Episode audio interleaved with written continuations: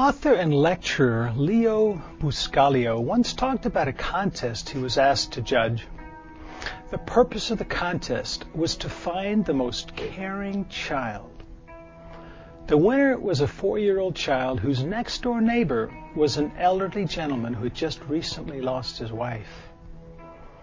Upon seeing the man cry, the little boy went into the old gentleman's yard, climbed in his lap, and just sat there. When his mother asked him what he had said to the neighbor, the little boy said, Nothing. I just helped him cry. in the 11th chapter of the book of John, we find perhaps the shortest sentence in the Bible Jesus wept. Let us look into that part of the scriptures where this short sentence is found. Perhaps we can glean something from it which might make our lives as Christians more fruitful. After he'd said this, he went on to tell them, Our friend Lazarus has fallen asleep, but I am going there to wake him up. His disciples replied, Lord, if he sleeps, he will get better. Jesus had been speaking of his death, but his disciples thought he meant a natural sleep. So then he told them plainly, Lazarus is dead. And for your sake I'm glad that I was not there, so that you may believe. But let us go to him. Then Thomas, sometimes called Didymus, said to the rest of the disciples, Let us also go that we may die with him. On his arrival, Jesus found Lazarus already had been dead in the tomb for four days. Bethany was less than two miles from Jerusalem, and many Jews had come to Martha and Mary to comfort them in their loss of the brother. When Martha heard that Jesus was coming, she went to meet him, but Mary stayed at home. Lord, Martha said to Jesus, if you had been here, my, fa- my brother would not have died. But I know that even now God will give you whatever you ask. Jesus said to her, Your brother will rise again. Martha answered, I know he will rise again in the resurrection at the last day. Jesus said to her, I am the resurrection, Martha, and the life. He who believes in me will live even though he dies. And whoever lives and believes in me will never die. Do you believe this? Yes, Lord, she said. I believe that you're the Christ, the Son of God, who came to save this world. After she said this, she went back and called her sister Mary aside. The teacher is here, she said, and he's asking for you. When Mary heard this, she got up quickly and went to him. Now, Mary had, or Jesus had not yet entered the village, but was still at the place where Martha had met him. When the Jews who had come to be with Mary in the house, comforting her, noticed how quickly she got up and went out, they, they followed her, supposing that she was going to the tomb to, to uh, mourn there. When Mary reached the place where, where Jesus was and saw him, she fell at his feet and said, Lord, if you had been here, my brother would not have died. When Jesus saw her weeping and the Jews who had come along with her were, were also weeping, he was deeply moved in the spirit and greatly troubled. Where have you laid him? he asked. Come and see, Lord, they replied. And then the scripture says, Jesus And after he said Jesus wept, then the Jews said, See how he loved him. But some of them said, Could not he who opened the eyes of a blind man have kept this man from dying? Jesus, once more, deeply moved, came to the tomb. It was a cave with a stone laid around the the front of the entrance. Take away the stone, he said. But Lord, said Martha, the sister of the dead man, by this time there's a, a bad odor, for he's been there for four days. He stinketh. Then Jesus said, Did I not tell you that if you believed, you would see the glory of God? So they took away the stone. Then Jesus looked up and said, Father, I thank you that you have heard me. I knew that you always hear me. But I said this for the benefit of the people standing here, that they may believe that you sent me.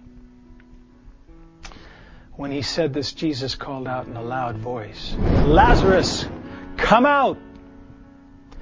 The dead man came out, his hands bound and his feet wrapped with straps of linen and a cloth around his face. Jesus said to them, Take off the grave clothes and let him go. Therefore, many of the Jews who had come to visit Mary and had seen what Jesus did put their faith in him.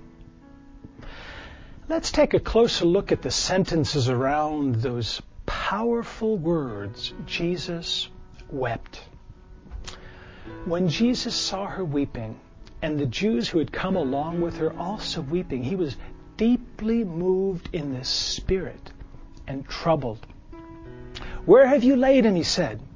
Come and see, Lord, they replied. And then those powerful words, the shortest words in the Bible Jesus wept. Then the Jews said, See how he loved him. And once again, but some of them said, Could not he who opened the eyes of the blind men have kept him from dying? Jesus, once more deeply moved, came to the tomb.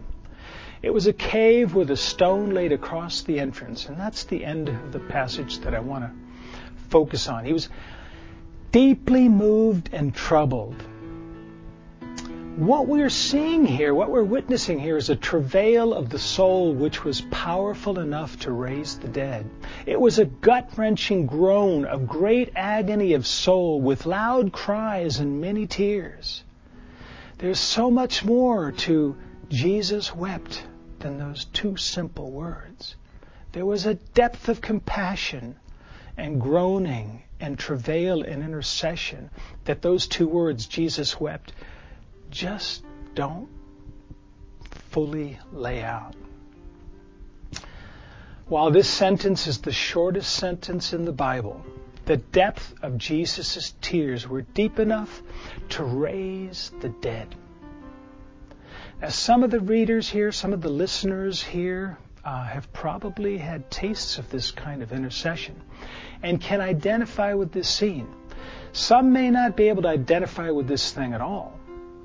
Certainly, the dimensions of this kind of intercession cannot be entered into by reading a how to intercede book.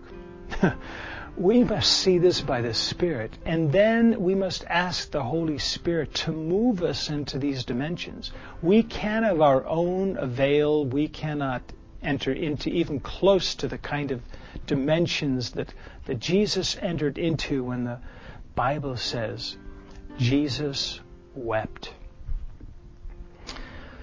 Now, as we can see from the, the illustration at the beginning of this uh, message here, even the world is moved and stirred by the sincere tears of a little boy who is helping another human being to cry. There are dimensions of tears. There are tears which even stir the dead to life, whether physically dead or spiritually dead. If we as Christians really want to shake this world, to raise it from its death state, we will have to enter into this dimension of the, the travail of the soul. There's really no other way. Now, I pray that this videotape here will stir some of you uh, who are watching this to pray to move into that deep part of Christ's ministry. His compassion, his travail, his intercession, his splanchnizomai. That's how it's read in the Greek. All the pulpits in the world cannot muster enough power to match the power of the simple words, Jesus wept. Jesus, please bring us your body into this deeper dimension of weeping, travail, and intercession.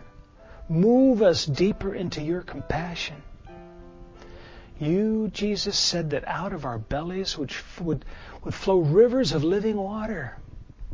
Please stir up in us that travail that we too may bring forth a flow of sincere waters, of tears that will bring forth life where, where there was once death.